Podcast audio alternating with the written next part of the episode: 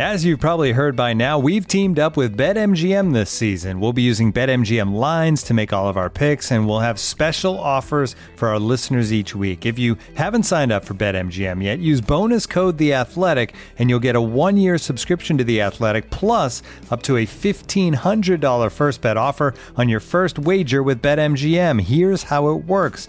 Download the BetMGM app and sign up using bonus code The Athletic. Make your first deposit of at least ten dollars, place your first bet on any game, and claim your voucher for a one-year subscription to The Athletic. See BetMGM dot com for terms. U S promotional offers not available in D C, Mississippi, New York, Nevada, Ontario, or Puerto Rico. Gambling problem? Call one eight hundred gambler. Available in the U S. Call eight seven seven eight hope N Y or text HOPE-NY four six seven three six nine in New York. Call one eight hundred next step in Arizona. one eight hundred three two seven five zero five zero in Massachusetts. one eight hundred bets off in Iowa. one eight hundred two seven zero seven one one seven for confidential help in Michigan. one eight hundred nine eight one zero zero two three in Puerto Rico. First bet offer for new customers only in partnership with Kansas Crossing Casino and Hotel. Don't forget, if you haven't signed up for BetMGM yet, use bonus code The Athletic, and you'll get a one-year subscription to The Athletic, plus up to a fifteen hundred dollars first bet offer on your first wager. High in the air, Brito back at the wall. Adios, pelota! That's the type of manager that I'd like to be, which is the same every day. They know what they're going to get. They're going to get energy. They're going to get accountability. They're going to get structure, and they're going to get support. And I'm going to bring those things to the dugout and the clubhouse regularly. It takes hard work, uh, and it takes humility, taking one step forward at a time, making one good baseball move after another. And I really feel like that's how we're going to get where we hope and intend to go. You're listening to Bags and Brisby on the Athletic Podcast Network. Welcome to episode one forty-six of the Bags and Brisby podcast. I am Grant Brisby. I'm here with Andy Baggerly. Andy, one forty-six, that is the combined number of gardeners around our two residences right now. That is the official decibel level of a leaf blower when it's operating about forty feet away from your podcast microphone. That's what I figured out. Regular listeners of the Bags and Brisby podcast might have figured out that we are doing this at on a different time in a different day. This is uh, Friday morning at nine o'clock when we're recording, and that is apparently the Gardener Hour. It is official Gardener Hour on both of our properties. Isn't that funny? Like, haha funny. Edgers don't uh, work silently, Grant, and neither do leaf blowers. And uh, the leaf blower is the state bird of the state of California. It's not the quail, contrary to popular belief. So yeah, we will we will go ahead and soldier forth with some lovely background noise today.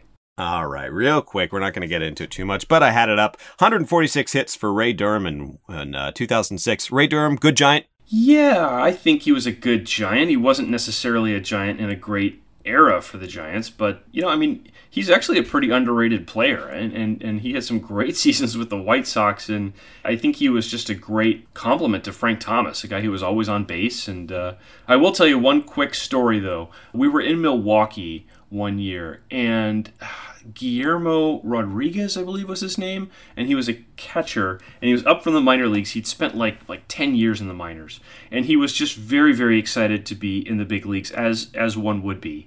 And his throws back to the mound just had a little extra pop on them. He was just a little hyped up. And Bruce Bochy was kind of freaked out. He thought that he was going to overthrow the, the pitcher. I think maybe it was Lincecum on the mound. So, you know, you, you overthrow a guy who's five foot ten, he's probably not going to be able to jump up and get it. So he told Ray Durham, he said, "Hey, Ray, do me a favor, you know, just kind of slide over and, and make sure, you know, that you're you're there to back up in case the throw gets away from the pitcher." And Boch said, "You know, bless him, Ray did it. He he did it with nobody on base. He did it when the umpire would throw a ball to the mound." And I finally had to go over and tell him in the dugout, "You know, Ray, I really appreciate the effort, but when the umpire throws it, it's a dead ball." So that's Ray Durham for you. That's what I think of. Oh, I like that story. I like a good Ray Durham anecdote. I think good giant. I liked him. All right. Well, let's talk about the two thousand twenty-one Giants. Specifically, are they buyers? Are they sellers? I think we know the answer to that. So it's more a matter of what are they buying and uh, what will they be selling in terms of prospects. But number one, what are they going to buy? What do they need? It's pitching, right? It's starting pitching. It's relief pitching. I mean, are we underthinking this? I think it has to be starting pitching. I mean, we've we haven't really seen this rotation just have a really, really rotten turn through. I mean, we've seen Kevin Gausman take a loss. Uh, we've seen Anthony DiScalfani give up ten runs. We've seen Johnny Cueto be up and down. Alex Wood, a guy who started, we thought, whoa, he's a huge wild card starting the year on the injured list with nerve ablation procedure. He's, you know, had a couple rough starts, but overall, I think a pretty solid body of work. And yet, you kind of realize that if there's one area of this team that could really kind of have a, a big-time crash in the second half, it's still probably the rotation, and that could really lead to a cascading effect. So, yeah, I think absolutely, even though, you know, Logan Webb is on his way back, you know, they have, you know, Sammy Long has, has done okay when they've asked him to fill in. I still think they recognize that the rotation is the area that they need to shore up. And by extension, if, if they shore up the rotation, then that means they could, you know, move somebody else to the bullpen and potentially, you know, add another component there. So I think that's where they should should focus their efforts. And and not only that, but it, it's an opportunity for them to maybe find someone with some cost control that they could plug in in next year's rotation, because we know that's really a blank slate. As much as we think about the progress that they've made as an organization this year, you know, the goal is still to be a sustained winner, not just, you know, a flash in the pan. So a big part of that is, is building rotation that is going to be sustainable. And right now they, they don't really have, sustainable is not the Giants rotation, because they're all guys on one-year contracts. Well, there is a guy who's around next year. Oh, he's hurt. That's Logan Webb. I go back and forth. I really do ping pong back and forth, because as much as I don't want to hug prospects too tightly, when there's a win now season, there is value and utility in going for it and trading some of those prospects. They're not all going to be Francisco Liriano. They're not all going to be Zach Wheeler. So, you know, go after it. At the same time, you look at some of the guys on expiring contracts like Zach Davies, maybe John Gray, and you just wouldn't have to give up that much for a pitcher like that. Is it possible the Giants go this route where they're just, you know, shoring up the rotation, getting a guy to make sure that they have five or six starters at all times? Or are they really, you know, is this the time to go and trade a better prospect for someone under team control for next year? You know, I'm really kind of curious what evaluations that they would make, because when they extended the qualifying offer to Kevin Gausman, it was really something that caught a lot of people in the industry off guard. And, you know, clearly it ended up being almost a, a no-brainer of a decision given, you know, what his performance level was. And, and that's, you know, what they thought that they would get or something close to that out of him. You know, the one thing about uh, uh, guys who they would acquire at mid-season, like a John Gray, is you can't give a qualifying offer to someone that you acquire mid-season. So part of me would think, oh, you know, if you really, really like John Gray and you think that he's going to be the next big breakout candidate, you know, maybe you could just acquire him and give him the qualifying offer. But you don't even have that at your disposal. So a rental would be a true rental, and you'd have to be really confident that it's someone that you would want to sign long-term, and it's someone that you could introduce and instantly get sort of that kind of um, a relationship built to convince someone that that's where they want to be, and then sign them. I really do think that the guys that they're going to try to go for initially are the people that have some control beyond this season. But it's it's a great question. You know, I think that they will be open to rentals, but I just don't think they're going to give up a whole lot of real strong prospect timber for them. Now, let me throw a couple of names out there. And, well, let's just start with the name that, that's been on your mind, and it's been on my mind, because you can just make a big whopper package of a deal with uh, the Twins. They have Jose Berrios. They have one of the Rogers. What is it? Taylor? Tyler? Thomas? We had this all down very well. We know Tyler is the Giant, and, and Taylor, by extension, is his brother. The fact that there's a Trevor Rogers in Miami, who's also very, very good and is an all-star, is really messing with my mind, because it takes me that extra second to be like, yes, Taylor, it's Taylor. Jonathan Taylor Thomas, Jonathan Taylor Thomas Rogers. That's his name.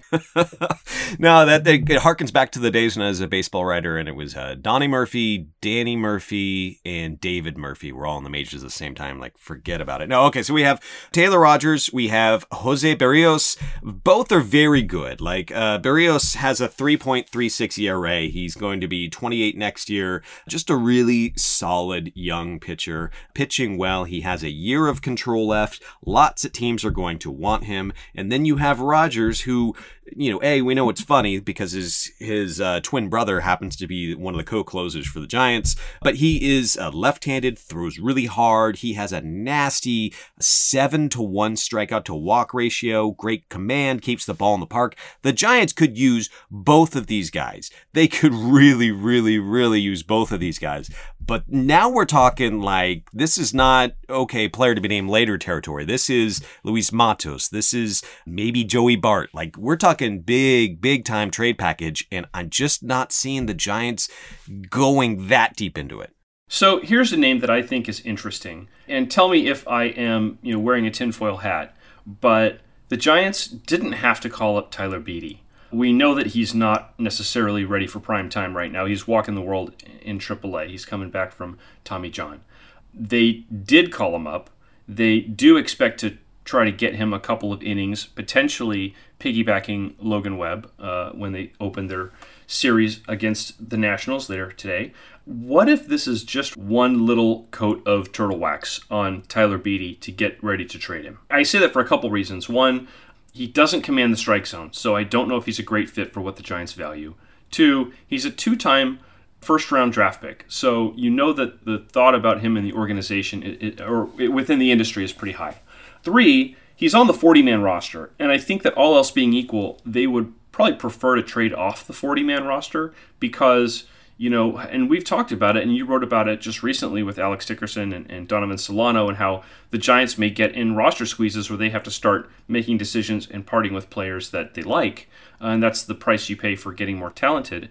But I still think that they want to have that flexibility on the forty-man to be able to get the players that are being squeezed out of other organizations. And one of the best ways you can kind of keep yourself nimble is to, you know, spin some of your forty-man guys into guys who, you know, are in the minor leagues who you don't have to add to the forty-man for a while yet. So I, I, I do think that they would, all else being equal, if they have to uh, lose inputs from their farm system, would rather trade the Tyler Beatties, maybe even the Alexander Canarios, you know, guys that uh, that are on the forty-man already, because that would provide opportunities for them to do other things. So I wonder if Tyler Beattie might be a guy who could headline a package. And then you bring up a great point with Joey Bart. I, I do think that as we go along here, Joey Bart is somebody who they may have to dangle. And I think they'd be okay with that. But um, it definitely would depend on what they're getting back.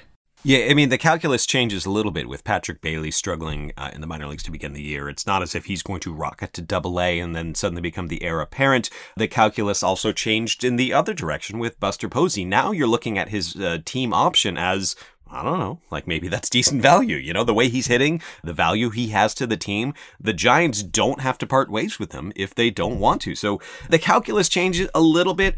I will say that this is the dream package. You pointed it out. I am on board uh, for Berrios and Rogers. If you're the Twins, you see the Giants calling and you hang up. Always, because they, you know, they did not do well in the Sam Dyson trade. They did not get value for Dyson. He was terrible. He, he had domestic violence arrest, and uh, that was bad. And then you have Sean Anderson, and uh, he's already been released. Uh, the Orioles picked him up on waivers. So they got Lamont Wade, they got Jalen Davis, they've got Tang and Baroa in the minor leagues. Like, the Giants have picked the Twins' pocket, and this is, the Twins can't miss with a trade this big. Maybe they should ask for Jalen Davis back. I don't think they're going to get Lamont Wade Junior back. No. Oh, man. What? A, I mean, if, if you're the Twins and you're looking at, you have to be so annoyed with the Giants right now. You know, the um, the Sam Dyson trade was as disastrous as a trade can be for an organization. I mean, you get a guy who immediately gets hurt once you acquire him. You've given up three players to get him. You've taken on some salary, too. And then the guy, you know, turns out to be an enormous turd who, you know, is being investigated by M L B, not just for domestic violence, but also animal abuse. I mean, come on. That is a trade that does not work out.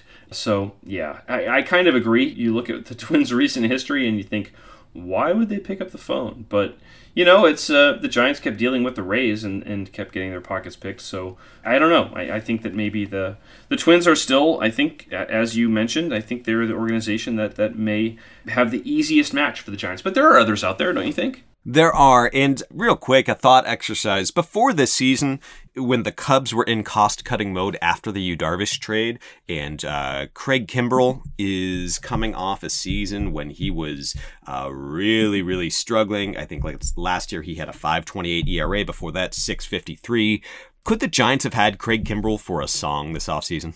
I don't know. It's a good question. But why not go big? If the Cubs are really rebuilding, why not try to get Chris Bryant, too? I mean, he, he'd be a rental, but he'd be a free agent that would really fit what they like. I know Kerry Crowley is sort of singing the Chris Bryant song. If you look at their wins above average by position, and that's always a good place to start, and I, I kind of, when at midseason, that's what I'll look at. And one team that sticks out to me, by the way, as my pick to go off in the second half, I don't know if they'll be able to get to a wild card position, but they very well could win the division, is the Atlanta Braves. And I say that because I assume their pitching was terrible. And their pitching is actually pretty good. It's um, three point one wins above average. It's their offense that's been terrible, and they've got too many good offensive players. So I, I think the Braves are going to challenge for that, that N L East before it's all said and done, even though they're sort of middling around five hundred. But that's a tangent. Looking at wins above average for the Giants, the one position where they rank the lowest is left field. They're minus zero point six wins above average. And we know that they're a little light from the right side, even though Austin Slater's coming around a little bit. Darren Ruff hit a homer, big homer the other day, had a homer and a double in Arizona against a lefty. I, I still think that it might help to have one more bat that you could rely on, especially a guy that you could move around and play third base and play at, in, in left field. Those are two positions that are kind of not a source of strength for the Giants right now with Evan Longoria out. So how about a Joey Bart centered trade in which you get back uh, maybe Kimbrel and, and Chris Bryant and try to get somebody else thrown in the deal that's got some cost control that you like? I could definitely see something working out. And we know that Scott Harris kind of know th- knows those guys by name, so you know maybe, maybe there would be a match there. We'll be right back after a quick word from our sponsors.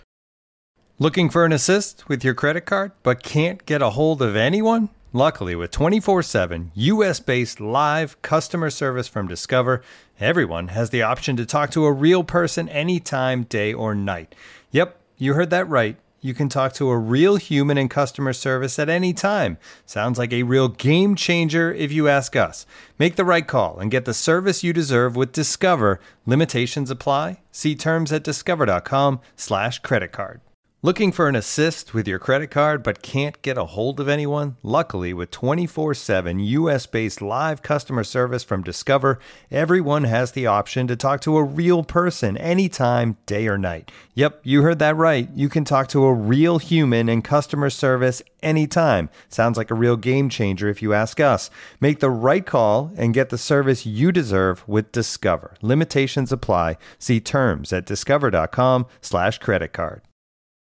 Victorinox, the makers of the original Swiss Army knife, have been a reliable companion for life's everyday challenges, mastering functionality, innovation, iconic design, and uncompromising quality with its products. The Victorinox Swiss Army knife provides you with all the things you don't think about until you need it. Tweezers, a screwdriver, and even a corkscrew. With the Victorinox Swiss Army Knife, you can be prepared to master everyday life. You can find Victorinox Swiss Army Knives at Dick's Sporting Goods. I think I know trade value, and I think I know when you've when you're talking about a closer and a guy, a pending free agent, I think I have what they are worth. But I just, when you start stacking the names, I'm worried that it, we're underestimating what it would take. It wouldn't just be Bart, it would be Elliot Ramos. It wouldn't just be Bart and Elliot Ramos. It would be Bart, Elliot Ramos, Sean Jelly, and like a couple of like, are we starting to see the makings of a big, big prospect package that would take a chunk out of the Giants' top twenty? Would they even consider something like that?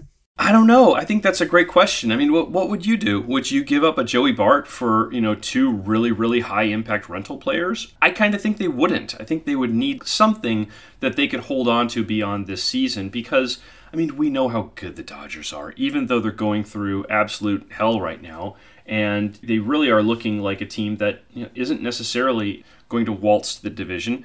Still, every projection system still has the Dodgers winning the division. And if you're the Giants and you know that you're going against two teams that are really, really tough and you've played the best baseball in the major leagues and they've stayed almost right there in your shadow the whole way, if you're the Giants, the odds are probably the most likely that you would be in that wildcard game facing a Yu Darvish or facing, you know, a Walker Buehler or or somebody else. So, you know, is it really worth it to give up a guy who is the number two overall pick for even a couple of high, high impact rental players? I, I just don't think so for that chance. So I think they'd have to get something back in the deal that they could kind of hang their hat on for, for, you know, next year or the year after that. I would agree wholeheartedly. The National League West in twenty twenty-one changes everything. If you're coming to me and it's nineteen ninety-seven and you, you know, just a couple of normal teams fighting for the division, maybe, maybe you have that inclination to go for a rental, two rentals, three rentals. You know, just, hey, we're going to be all in for our push this year. Maybe under the old postseason format where the wild card was treated like a, a big boy postseason team automatically and they just waltz right to the N L D S. In that situation, you do. Not the N L West, not in twenty twenty-one, when you have a really strong chance of winning one hundred games and still being in the wild card. It's unlikely, but it can certainly happen. ninety-five games, ninety-seven. I mean, I think that the wild card's going to come out of the N L West, and the teams are going to have well north of ninety wins. I would agree with that. I, you know, we know that the Giants could play, you know, five hundred ball for the rest of the season and still be like a, what, a ninety-two or ninety-three win team. It's really going to be tough for the wild card not to come out of the N L West, even if a team like the Braves that, you know, as of this recording are forty-two and forty-four, and they're like, what, about four games, four and a half games behind the Mets.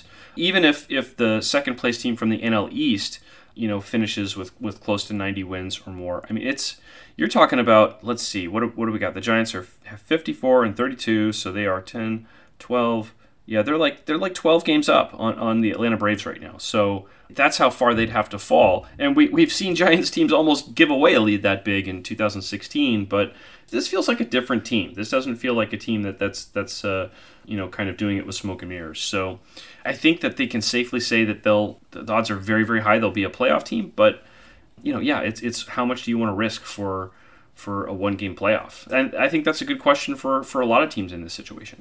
One thing that I did, I looked at all the teams under five hundred and, and saw maybe the, the pitchers they would want to trade. And there just aren't a ton of relievers that make you pump your fist and go like, ah, heck yeah. Like they, they have warts. They have uh, high walk rates. They have uh, low strikeout rates. I really kind of poured through the Cardinals bullpen b- before they came into San Francisco. And I was like, oh my gosh, these guys walk everyone, everyone. And the one player, you know, who didn't on that, that, in that bullpen was Giovanni Gallegos, and he's under team control for a long time. So it's hard to find that perfect, perfect fit. I think the best option, if we're not talking Kimbrel, is going to be Richard Rodriguez of the, of the Pirates. Just a guy who, you know, mainly throws a fastball, but he doesn't walk guys. He keeps the ball in the park. He's been good for a long, long time. That might be, you know, maybe it's some sort of package with him and bringing Chris Stratton back. I would like to see Richard Rodriguez and Jake McGee back to back, and and the catcher would basically get carpal tunnel syndrome from putting a one down so many times.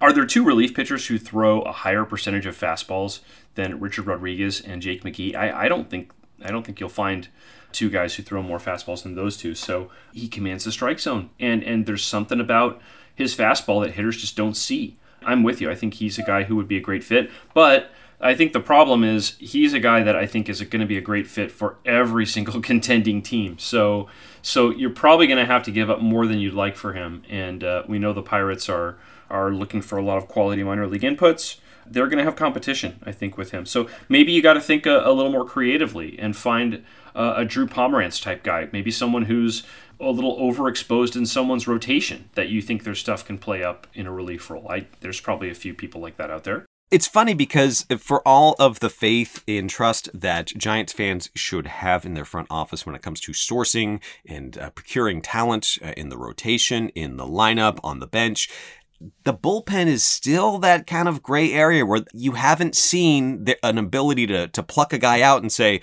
aha, our secret bullpen weapon, and now he's Drew Pomeranz. They kind of did for a, a few days with Drew Pomeranz, and then they traded him away, and he's had a, a fine career since then.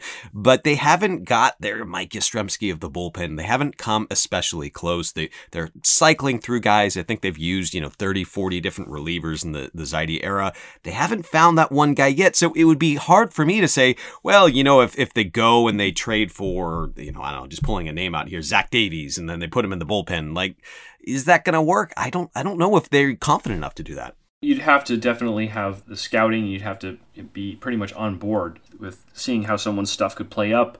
Uh, and they'd have to be a strike thrower. That would be the number one thing.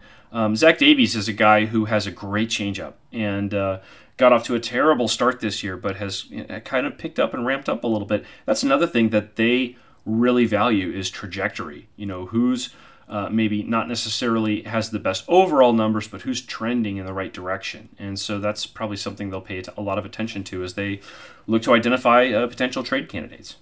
One guy I'm looking at, and he's on a contending team, so it might be difficult to pry him away, but he's got a point eight four E R A. He strikes out seven batters for every walk he's issued. Uh, that's his name. Oh, Matt Whistler. Oh, crap. Uh, okay. Isn't that amazing? That's amazing. Uh, you know what? He's also given up two home runs in those ten innings, and I think that was going to be just his his problem is, is when you know the slider's coming, you have to be one hundred percent perfect with that slider. You can't be ninety-five percent perfect, and so that's why even with the Giants, he had a strong strikeout-to-walk ratio, but just, you know, every ninth pitch, every ninth slider would just sort of float up there, so I don't know. I I just thought it was funny to mention that name. Yeah, by the way, Zach Davies has the lowest strikeout-to-walk ratio of any qualified pitcher in Major League Baseball, now that I'm looking it up, so probably not a good fit for what they value. I pulled that out of my nether regions, so I, I don't even know, like, I can't keep, like, wasn't there, there was Kyle Davies, there's Zach Davies, I don't even know who this one was, so I do think, oh. The Davies-Murphy matchup, don't miss it. All right, uh, you know what? Iglesias from the Angels, Marcelo Iglesias, that would be a trade target that I think works all around. But when you start talking closers and you start talking effective relievers, you're right. Everyone's going to want one. Everyone is going to be in the discussion and the price is going to go up and up and up. And I'm wondering if the Giants are even going to get a reliever at all. Yeah, I don't know. It's a good question. I think it'd have to be someone that, um, I, I, again, I don't think they're going to give up a lot for rentals. But if it's someone who's a Craig Kimbrel, I could see them maybe sort of crossing the, the bridge a little bit if they get other pieces. So I'm just looking at, at a list of all of the guys with the best strikeout-to-walk ratio in the major leagues. And honestly, most of them are all on contending teams. You have to scroll all the way down to Berrios, basically, until you get to somebody who might be available. And, and, and again, we talk about how... you know, how the competition would be fierce for Richard Rodriguez. I mean, gosh, it would be super fierce for someone like Berrios, too. I mean, right now, you can't make a deal now because there's just not enough people who are going to be in selling mode and way too many people in buying mode. So, you know, we're also going to have to wait to see just how the schedule shakes out and how the standings look a couple weeks from now. I mean, we would not be talking about the Cubs as sellers, uh, you know, two weeks ago. And now clearly they're they're starting to, to move into that direction. So, you know, there may be some other surprises that, um, uh, some surprising opportunities that present themselves. Andy, uh, would you consider yourself a man of science? You know, I, I believe in science, yes. Are you a superstitious baseball observer, however? Generally not, but, you know, I will tweet when a no-hitter's in progress and I will take the wrath of, of the internet. So, yeah. Because I am curious, when you have a Giants killer like Ian Kennedy, who kills the Giants as a pitcher on the other side, do you think it transfers over to him being a Giants killer if they suddenly give up a B-plus prospect for him and he goes over and he's suddenly like, oh, you know, now I'm I'm the thirty-six-year-old Ian Kennedy, fooled you, I'm terrible. Do you think that transfers over? Well, first of all, I would I would wholeheartedly support an Ian Kennedy acquisition by the Giants because I would like to ask him why Matt Cain flipped him off all those years ago.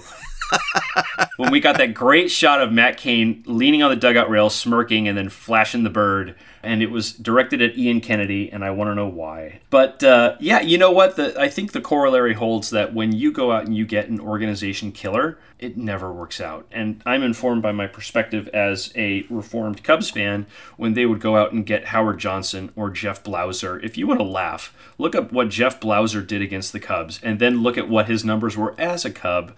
And, yeah, it was almost like he was a secret agent meant to destroy them any way he could. Yeah, uh, Giants fans have their version, and it's Mark Portugal. That is, you know, he was the Giants' absolute, just brutalized them. And then he came to the Giants. It's like, eh, you know, he wasn't terrible, but he wasn't the same guy. He wasn't a Cy Young vote-getter, you know, especially against the Giants. But I think, honestly, in all seriousness, a guy like Ian Kennedy, who is, A, not dominant, B, pretty okay, and C, older, he's got warts, maybe you don't trust him as much. That might be, if they're going to get a reliever, it's going to be a reliever with warts. Is that fair to say? Yeah, probably. I mean, every every everybody's got some wart or another. You know what I would love to see? I would love to see a trade between the Giants and the A's that would work for both teams. It's been too long. It really has. It's the curse of Darren Lewis. You know, Adam Pettyjohn for cash does not count. Birch Smith on a waiver deal does not count.